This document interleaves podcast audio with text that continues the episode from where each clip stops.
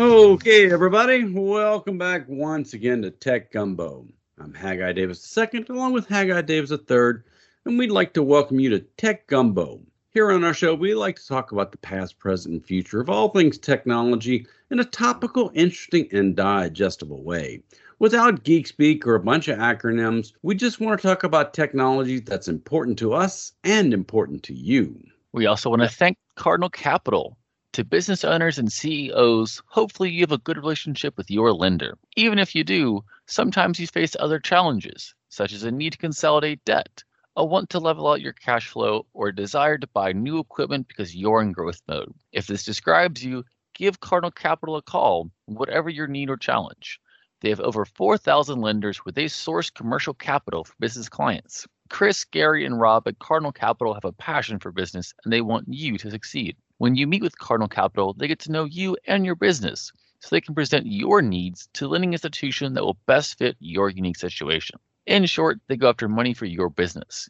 They translate your business into what's important for lenders, and they are good at it. Depending upon what the deal is, no matter how complicated or straightforward, they will help maximize your profitability while setting your business up for success. They find the best solution for your situation, all while being fun and easy to deal with. For more detailed information, visit their website at cardinalcap.net. You can also call them 225 308 3700 or email them info at cardinalcap.net. Okay, Mr. Davis, welcome back to all of our listeners. We've taken a couple of weeks off for the Christmas and New Year's holidays, but we're ready to do some tech gumbo. What about you, Mr. Davis? I had a, a wonderful restorative break. I was down there in South Louisiana enjoying some some homemade gumbo, uh, hanging out. You know, we did the long cup of tech gumbo on the the radio show. Uh, it was a fun day, and I am uh, back here in New York City, getting back to work. It was certainly great having you here. But now it's time to get on with the show, get into the news and the updates. And we're going to start off with yes, it is a new year.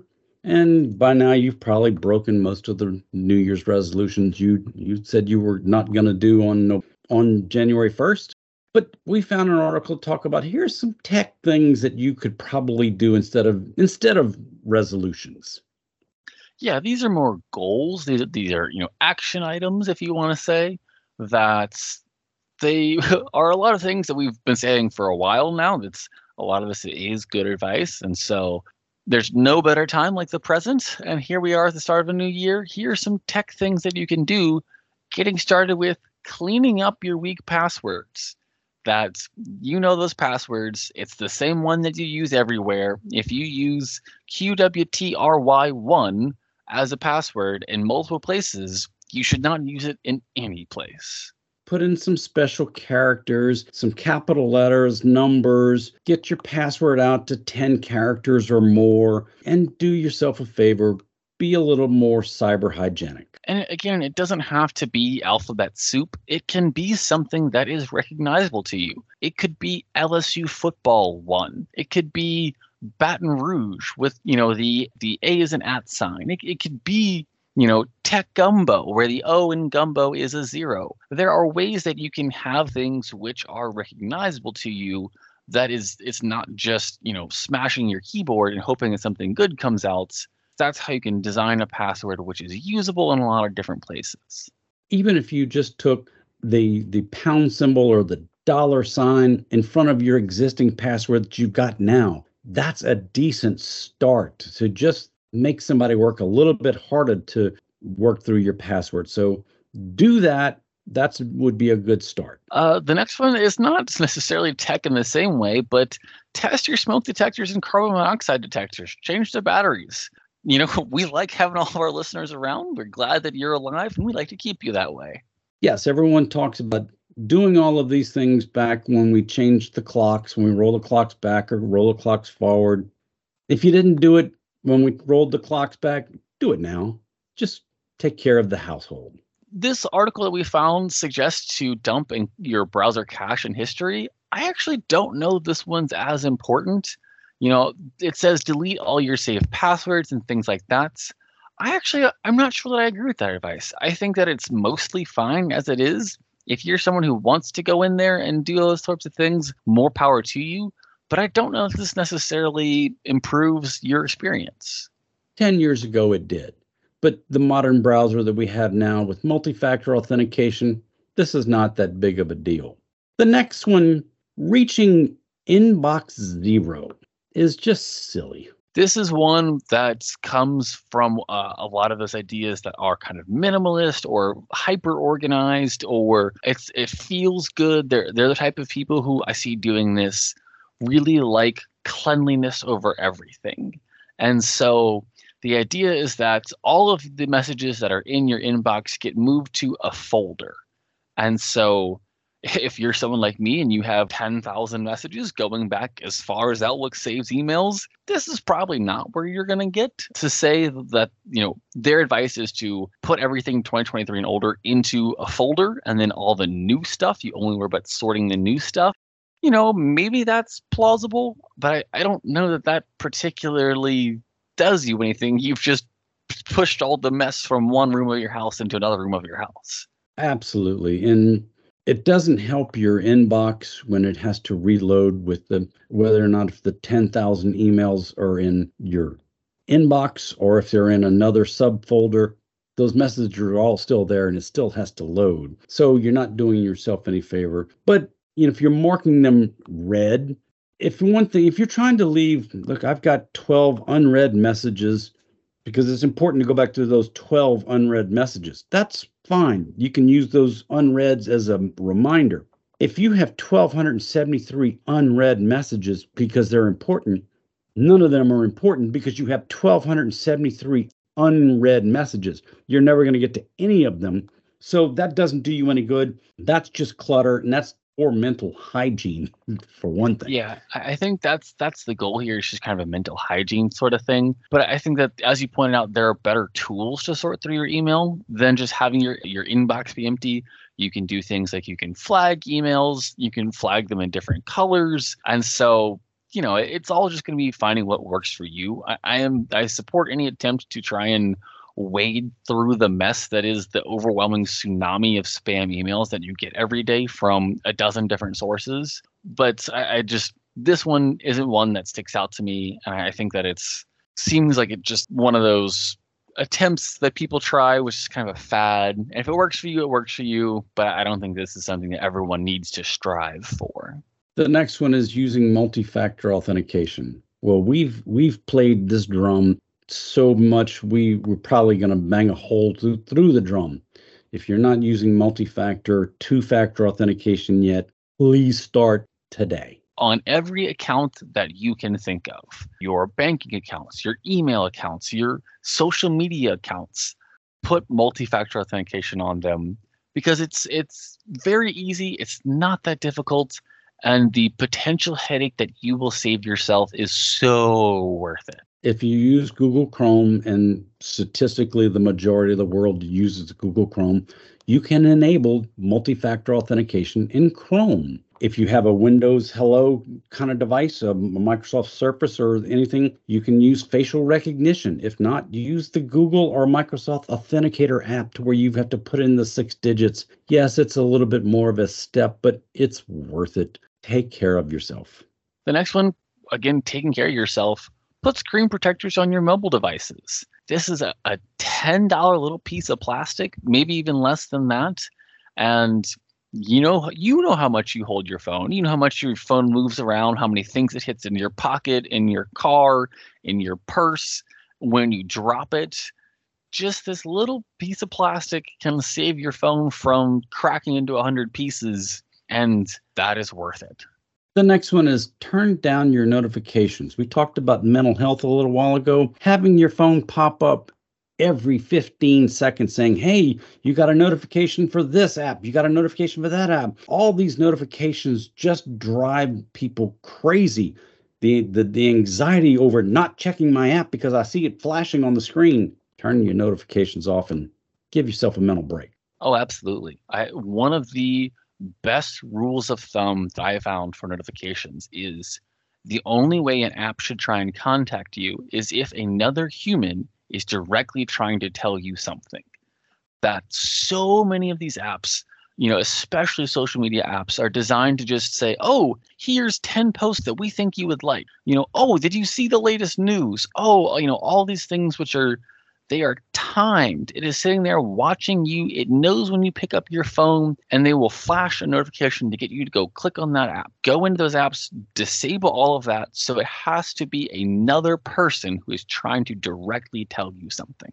Then there's a couple of no- suggestions that are actual cleaning things like clean your phone, clean your keyboards. They, they you touch them all day long. You bring everything in from the outside world to your computers and your phones and tablets.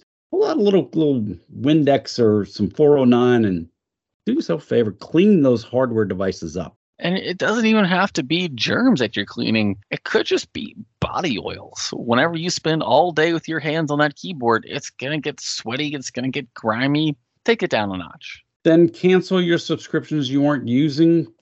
We've talked about this. I mean, it's a lot of wasted money that's just let letting your set you have two different subscriptions to Netflix because you forgot to cancel one. It's just another couple of bucks a month. Well, several of those start couple of months, couple of bucks a month thing add up real fast. You can a lot of times go look at your card statements that I know Discover Card has this, or Chase has this. They'll show you what your monthly recurring transactions are, and they'll say, "Hey, look, you know, are you trying to pay thirteen dollars a month to this company?" And you're like, "Oh, I forgot about that. Thank you." And you cancel that, and all it's just thirteen dollars a month you saved yourself. And the last thing is to get rid of your old devices. If your Wi-Fi router at the house is five years old, it's time to go buy a new one the Wi-Fi is so much faster now than it was just three years ago. Go out, upgrade, and then take care of the planet and recycle properly your old electronic. This is why it's important to do all this in one fell swoop because it can be kind of cumbersome. So all of your old electronics, this could be old TVs, old routers, old phones, old anything that just sits around collecting dust anymore that's you you know maybe two versions down the line it's the one that you're actually using put them all in a box bring them someplace specifically designed to recycle electronic hardware. So that's the top 10 things that you can do in the new year to help your tech world. Moving along General Motors has decided to stop allowing the Android Auto and the Apple CarPlay to to work in its new cars. This is an impressively dumb decision that Apple CarPlay and Android Auto have entire teams of people at software companies designed to make them as smooth and as user friendly as possible. And whenever you think about all of the things that these pieces of software actually can do, they're really impressive. And the fact that it natively connects to your phone which is the most impressive piece of hardware that you own whenever you think about all the things that it does, all the pieces of software that it holds. It just makes so much sense to just ha- have it connect in and let that run. But GM doesn't get to make any money off of that. They don't get to collect any of your personal data off of that. And that's their bet here but I'm going to guess that people are going to start making decisions. They're going to start not buying GM cars over this because Android Auto and CarPlay are some of those features that people differentiate on when they're looking to buy new vehicles. So General Motors is saying this is a safety play. Too many people are spending time looking at the the CarPlay or the Android Auto instead of looking at the road. They're worried that people are spending time looking at that screen on the dashboard, not looking where they're driving. So instead of giving us a heads up display of the Apple CarPlay, they're just going to take it out of the car. This is one of those mumbo jumbo statements that a PR department cooked up, then they are completely removed from the actual business decisions or actual engineering decisions. This is something that I thought would fly in public and is completely untethered from what is actually happening here you're totally right. If they were actually concerned about that, then you know what you could do? You could just lock the touchscreen while the car's in motion. Problem solved. There you go. That's all you have to do. But instead, you're just going to replace it with your own version of that. your own significantly worse version of that that's going to try and do all the same things, but it's just going to fail horribly. It's going to be a terrible customer experience. And three to five years from now, they're going to bring it back and they're going to make it seem like it was their idea. And it's going to be so stupid.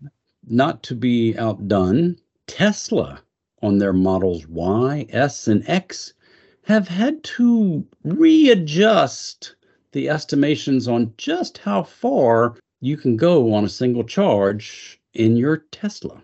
Uh, yes, this is quite an interesting move on their part, and not out of the goodness of their hearts. The U.S. Department of Justice had opened a probe into their claims about their range uh, capabilities of their cars, and Tesla's not directly saying that this is why it has adjusted down their numbers, but this is why they're adjusting down their numbers. In some cases, like the Model X Plaid, it only dropped by about five miles, which represents about 1%. But in other cases, it was dropping 50 miles. And so that's a huge reduction. That's the Model S Plaid was at 396 miles, is now down to 359 miles. 10% reduction in mileage. That's a lot. It really is. When you start seeing the like the Model Y long range, it is down to 310 miles from 330 miles. It's only 20 miles, but when you start looking at what 20 miles represents out of your total charge, that number starts creeping up pretty big and and then you realistically now can't go as far as you thought you were able to go. Is that really what do you want out of your your EV? And this is the thing which continues to infuriate me about Tesla is that if you are a transportation company sitting here looking at the future of transportation, you have self-driving cars on one hand and you have the electric vehicles on the other hand and you are saying that you are ushering in this new age. The most valuable asset that you have is not the vehicle it's not the staff it's not the ip it's the trust from the public. It is the belief from the common person out there on the street that your product which is completely untested and no one else is doing this will do what you say it's going to do. And Elon Musk and his company are actively lighting that trust on fire. And you can only do this for so long. You can only burn so many of these bridges for people just don't believe you anymore. And then what? And that's where we are headed towards, and I am unhappy about it. I'll tell you what he can do. He can go out and buy Twitter, now called X, and have the value in just a little over 14 months go from $44 billion, have a 72% drop in the value of the stock. And some people say it's even closer to $7 billion. That's right for you, our long term listener. It had been a little while since we uttered Voldemort's name, and we thought, what better way to start 2024 than bringing him back up just to kick him around a little bit? But yeah, Twitter slash X continues to be in free fall, and there's really nothing that seems to like it's going to put on the brakes. They still are in all kinds of debt troubles with their lease, with payments to former employees. You know, Threads is only growing.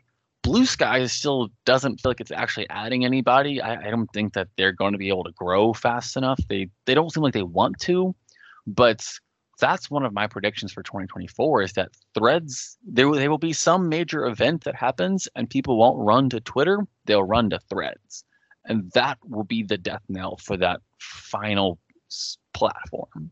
Well when you go up on stage and tell advertisers to go f themselves and you wonder why people aren't advertising on your platform anymore I mean, I'm not a math major, but I know one plus one equals two.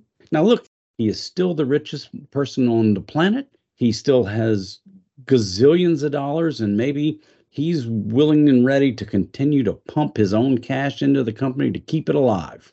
But that's the only thing that's going to keep it alive is him pumping his own money in. Because that's the one thing is because it's now privately owned. It's not a publicly traded company. That there's really no reason why this can't keep plummeting. I suspect there is a floor somewhere that at some point in time, just the, they are uh, they are bringing in some ad revenue, and so does the price drop below one billion dollars? Does it drop down to five hundred million dollars? I don't think it goes quite that low, but you know maybe someone comes along and buys it off of him for for five million and says, "Go away. We'll just we're, we're gonna you know put the bird back on, put the name Twitter back on it, and just scrub everything you've done." And then the value goes from five billion back up to forty billion overnight, and then now we have a reasonable functioning social media platform again. Hello, Apple. Hello, Microsoft. We want to thank General Informatics for sponsoring our show. General Informatics is an information technology firm with a mission to make our clients even more successful through the best use of technology. Based in Baton Rouge, Louisiana, General Informatics is a premier IT managed service provider delivering exceptional managed IT solutions to a diverse base of customers across the southeastern United States. From the beginning, we have maintained our commitment to meeting the growing needs of our clients through continuous innovation. With over 20 years of experience and a team of 180 plus employees, including technicians, engineers, program designers, GI has evolved to become the leading IT partner of business schools and government agencies. Our managed services teams can run your digital infrastructure or support your team on an on demand basis, letting you focus on your business strengths. This has become a proven formula so proven that 98% of our clients continue to do business with us year after year. Whether you need IT services, new technology, or have a question, visit us on the web at geninf.com. If you enjoyed our show today, we are here on Talk 1073 FM every Saturday at 4 p.m. and the show reruns Sundays also at 4 p.m. If you missed any part of the show or you'd like to hear this or previous episodes, check out our podcast, available on almost every podcast platform. And when you're there, be sure to subscribe so you get notified every time we post a new episode. If you like our show or you have any suggestions, let us know on our website at www.techgumbo.net. Thank you for listening to Tech Gumbo.